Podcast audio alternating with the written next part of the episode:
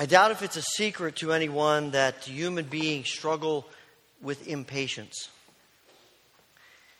We're all probably pretty much walking uh, billboards for impatience.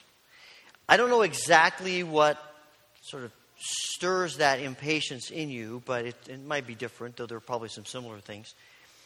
But we're going to do something. I'm going to push you outside your comfort zones here a little bit this morning. And what I'd like for you to do is take, we're going to take 60, 75 seconds to sort of huddle up with people who are near you and share real briefly a recent moment of impatience. All right? Go.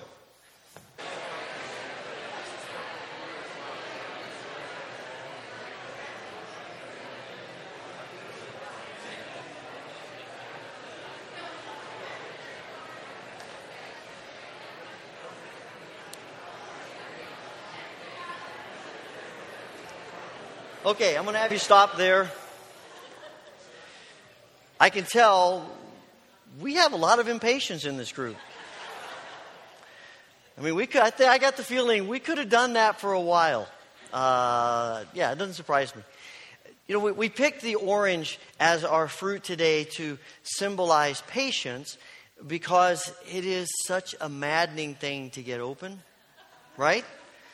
I had someone after first service say their strategy is you just smash it down, rub it around, and then it just sort of peels off. And I think any fruit that you have to smash it to open it might not be the best thing to eat it, but they said it was fine.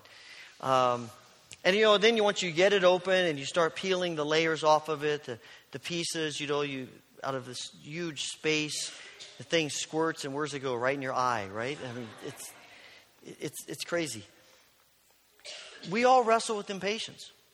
Now, I don't know what you guys are talking about today. I know my own. I, I, suspect that for some of us, maybe a high percentage of us, impatience takes place when we're driving, uh, when we're in the car, maybe even recently as we're waiting here for them to, uh, for them to uh, do the, the road work here. Um, go ahead and flash up those couple pictures there, yeah. Look familiar to anybody? Maybe it's for maybe it's something related to family, where you have some family issues. For me, it's often our dog. Uh, makes me very impatient, as he did this morning. And, I, and I've just I discovered that there is one solution that I found on the internet of what to do if you're really impatient.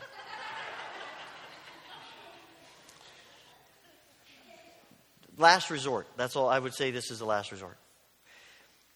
We wrestle with impatience. It's, it's, you know, it's a struggle we have.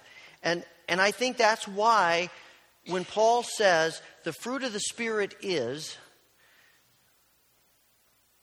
love, joy, peace, patience.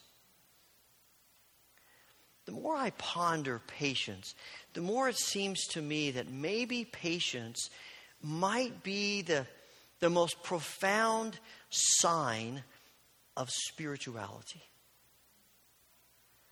I mean, obviously, it's a part of love, and, and love is, is significant, but love can be a little bit nebulous. Patience is pretty clear. We're patient or we're not. And, and Paul says the fruit of the Spirit, if you're walking in the Spirit, if your life is absorbed by the Spirit, if all that you're doing is connected to the Spirit, if you're filled with the Spirit, then one of the characteristics of the Spirit that's going to come out of you is patience. Now, this word that is, that is translated patience is translated other ways, and maybe actually a, a better translation for understanding it is the word long suffering. That's how a lot of the other translations talk about it. It's long suffering. And you know that, that adds a little different different dimension to the idea of it, of, of suffering long with people or circumstances. You might also say it's, it's being long tempered. We talk a lot about being short tempered. This is the opposite of that. We are long tempered. It is, and it is like all the other characteristics of the fruit of the Spirit. Something that can only be experienced, what sets it apart in, in, as something that, as of the Spirit, as opposed to just a general characteristic in the world, is that it is always designed, always thinking about self giving, self sacrifice. It is, in essence, the very definition of it is holding back what we would really like to do. When we want our temper to go, we hold it back. When we want to lash out, we hold it back. At the root of this understanding of patience or long suffering, being long tempered, it, it, it, really is at the heart of the, the character of God. It amazes me when, back in Exodus, when God says to Moses, This is how this is how I want you to explain me to the Israelites. And he says to them, Be long tempered. I am long tempered. I am slow to anger among the characteristics of who I am. And he says it in Exodus, he says it in Numbers, he says it in the psalm that we read this morning. And he's over and over again, at, least nine times, God specifically says, I am slow to anger among the characteristics of who I am. This is how you will know me. This is who I am. I am slow to anger. And that's why I want you to be slow to anger. It starts with God. Now, you, there aren't very many places in Scripture where God is described as being, being having a sort of a hair trigger temper. There are a few places where God certainly gets frustrated with people. I think about Jesus, even in the disciples. And they're walking along, and he hears them arguing about who's the greatest. And I, I can visualize this conversation. He goes back to them and says, Really? You're arguing about this again? Are you kidding me? On those last hours when he's in the upper room with them and he says, I'm going to prepare a place for you, and you know the way I'm going because I've been telling you about it for three years. And Thomas says, um, Lord, we have no idea what you're talking about. Oh, really? Come on. And yet, even in that frustration, he is patient. He is long suffering with them. He is slow to anger. And even, and the thing is, we, we come to know God so much by his patience that those few times when God exhibits something other than that, we are shocked. And we're almost offended by that. And in our human arrogance, we don't say, wow, aren't we fortunate that there are so few of those moments, but rather, uh, God, you're going to have to explain that one to us because that doesn't fit what we think about you. It becomes who God is patient, slow to anger. You know, it, it's not a coincidence that the, the English word patience is, sounds very similar to what we call someone who has been admitted to the hospital. Because when you're lying in a hospital bed, you're at the mercy of other people. And you can push the call button as much as you want, they may come, may not, because there's a whole lot of people they're taking care of. And they've got six people pushing the button. And when you're lying there in bed with nothing to do and you don't feel good, everything is about now. Probably one of the most profound places in the world to learn patience. God is patient. And He calls us to be patient. So Jesus tells this parable. This guy owed his master millions of dollars. And he goes to him and says, Be patient with me, and I'll pay back everything, which is ludicrous. It take 20 lifetimes to pay back everything. And the master says, Okay, I'm patient with you.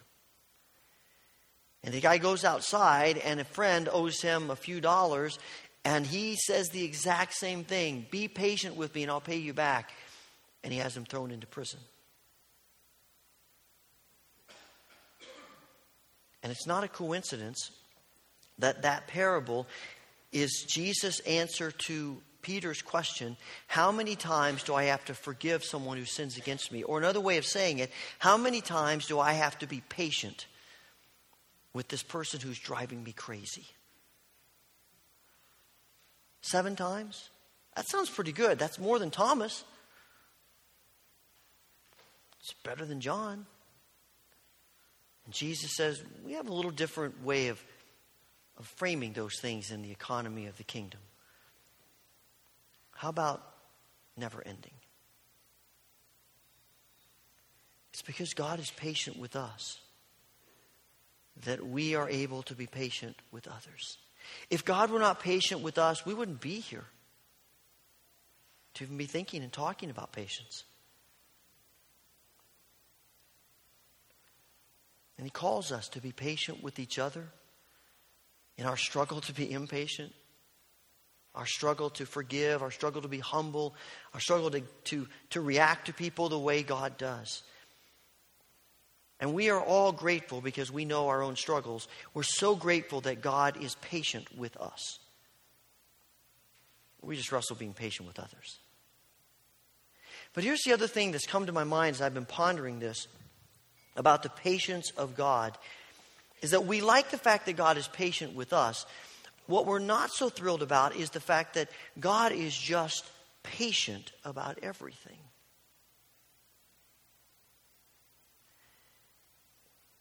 In the last chapter of Richard Mouw's book Uncommon Decency, he titles it Serving a Slow God. And I think there is great power in understanding that. And I wonder sometimes if our if our greatest struggle with being patient is really less about us and other people or even us and circumstances, but it's really about us and God. When you read through the Old Testament, how often you'll hear the, the writers and the people cry out, How long, O Lord? How long do we have to wait? How long until you're going to do something? How long until you're going to rescue us? How long until you're going to change our circumstances? How long until, until you, you stop standing there and you get involved? How long, O Lord? And we pray the same prayers, maybe using different words. It's intriguing to me that when Jesus is, after he is risen and he is preparing, just about to ascend into heaven, and he's meeting with the disciples and preparing them for the coming of the Holy Spirit, he only gives them one command wait. Wait. When you read the scriptures, you get a sense that God is enamored with waiting. God is enamored with taking his time.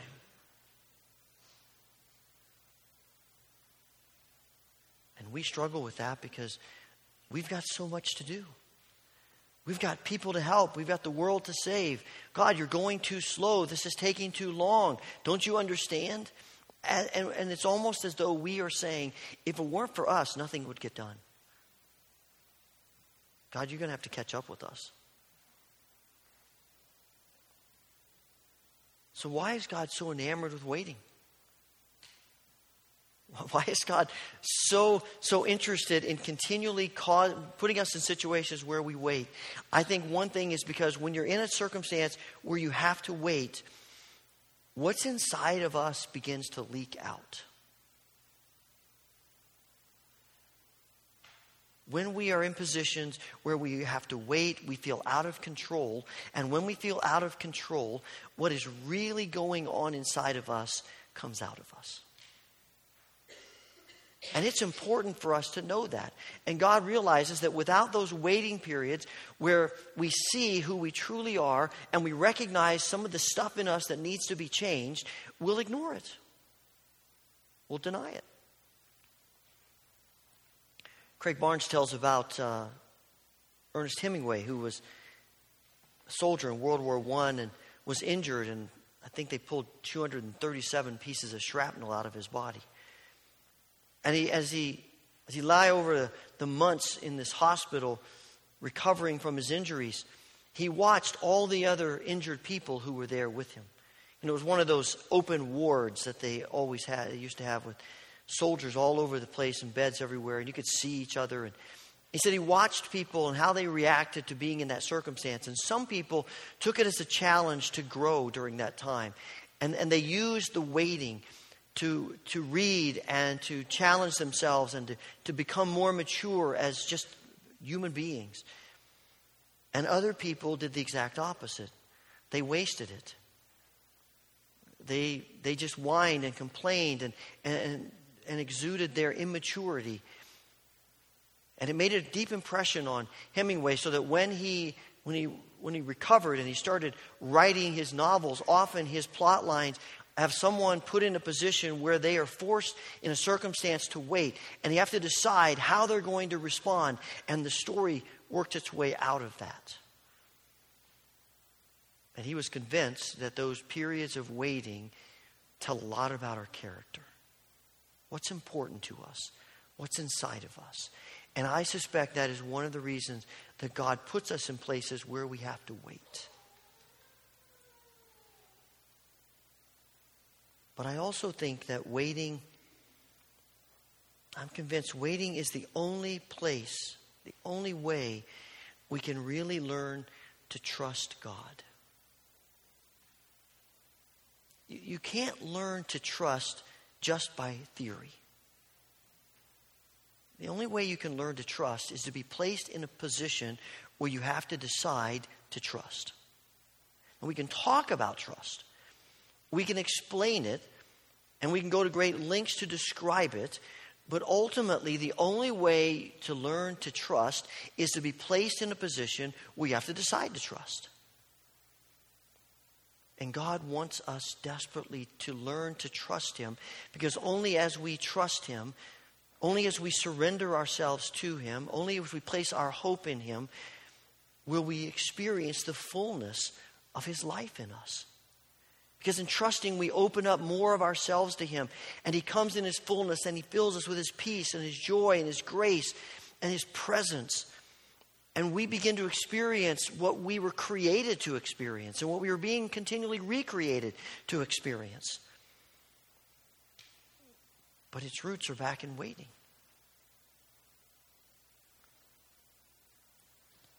So the Isaiah says, those who hope in the Lord, those who wait in the Lord, will renew their strength. They will run and soar become the people God created them to be.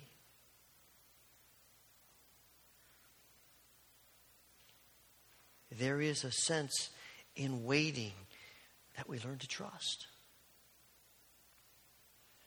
I know it's hard for us because we live in a world where everything is about now. It's about the immediate. We are always looking for ways to bypass waiting, to bypass even being challenged about patience. I mean, you think about how we do in major cities, how we do tolls anymore. You know, you, you don't, don't, it's too long to wait in a toll line for the, to pay the toll. So now we created E-ZPass, And it's a great thing, but that can be slow too because you have to at least you have to slow down a little bit. So now there are places where you drive and you just go right on through it and they take a picture of your license plate and within a few weeks you go online and you pay your toll. Faster, faster, faster. You know, how, you know, what we do with a lot of our restaurants is how fast can we get our food? We aren't even that concerned about what it tastes like anymore. It's just how fast we can get it. You know, it was, it was, you know, we used to sit down at a restaurant and now, you know, you, and you wait to be served. And then we created uh, restaurants where you go to a, a, counter and they hand you your food and they're making it, they have it made before you get there a lot of times. And, and you, you take your food, but that wasn't fast enough. And so we uh, do as John Ortberg said, we get food through the drive through so we can eat it in cars like God intended us to. and, and even, we've even pushed that because now you can order, you can go online or you can call them and you can order it. And so when you get there, there it is, right there waiting for you. It's all about fast. Everything about technology is faster, faster, faster. I often ponder about missionaries 100 years ago sent, uh, you know, they sent a letter and it would take months to get where it was going and take months to get a reply. And now we're upset if someone doesn't respond to our email within two minutes. It's all about faster. But it's not just about fast, it's about productivity. It's about being fast about how we produce things. And we as a culture value productivity almost above anything else. What are you doing? How much have you made? How much have you accomplished? How much have you gotten? How much have you done? And it's all about productivity. In fact, we even talk about people and ask, are they productive members of society? We use productivity as a way of valuing people. It's all about what we produce. Now, it's not as though we aren't interested in what we produce or that God isn't interested in, about what, in what we produce. The first psalm says, you know, blessed is, are those who, who plant their trees by, by the river of water and whose delight is in the law of the Lord because they will produce great fruit. The problem is, we tend to read that and think the goal is producing great fruit.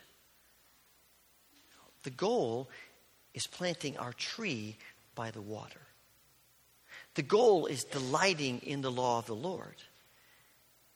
The fruit that comes out of it is simply the result of us working toward this goal. The same way with the parable Jesus tells about scattering seed. And it falls on different types of ground.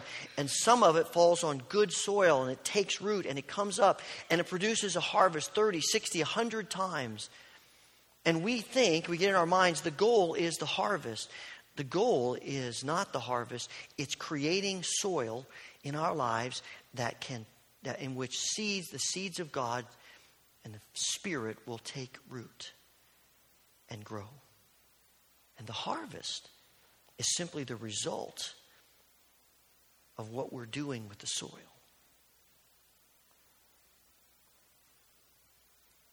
See, as we're enamored with what we're producing, God is enamored with how we're getting there. He's enamored with the process, and the process is always going to involve waiting in some way or another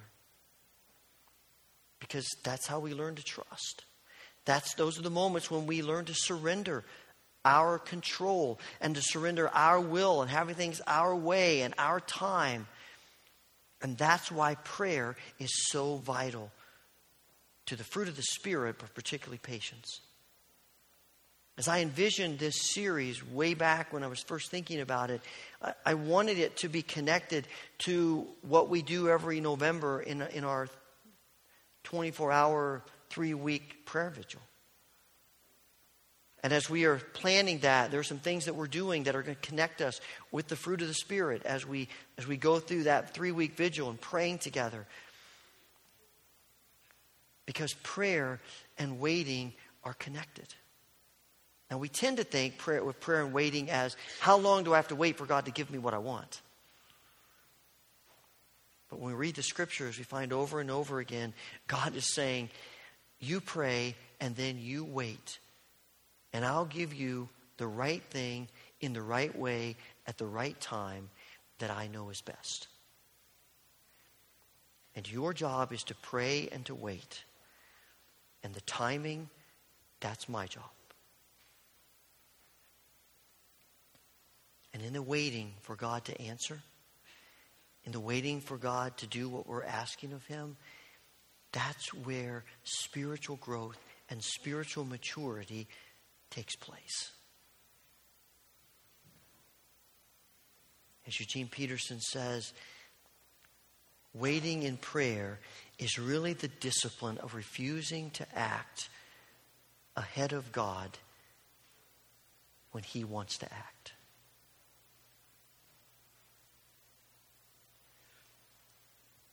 Now, let me just give you a warning. If you pray for patience, be prepared for God to give you opportunities to learn patience. And that's the rub. You can't learn it any other way. But as God begins to work in our lives because we've given him opportunities and we've, we've we're desiring to wait and to surrender and to give up control, we will find God doing things in our hearts we couldn't have imagined. Think about godly people you know. Somebody that you think, I wish I could be like them. I wish I had the kind of relationship with God that I see in them. You think about that person. Are they that way because they don't have any struggles? I'd be surprised. Are they that way because they're perfect? Are they that way because they follow all the exact rules of the do's and the don'ts and all the things like that that we have added on to what it means to be a Christian? No. It's because through waiting and patience, trusting God, they have developed a relationship with God of surrender and of joy. God wants us to know that same kind of relationship. Father,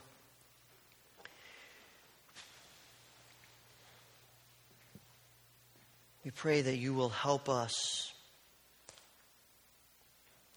as we wrestle not only with being impatient with each other, but quite frankly, impatient with you. Teach us to trust.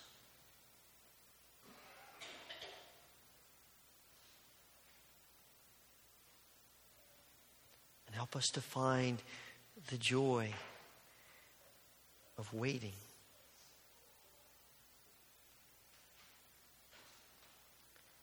And we ask this through Christ. Amen.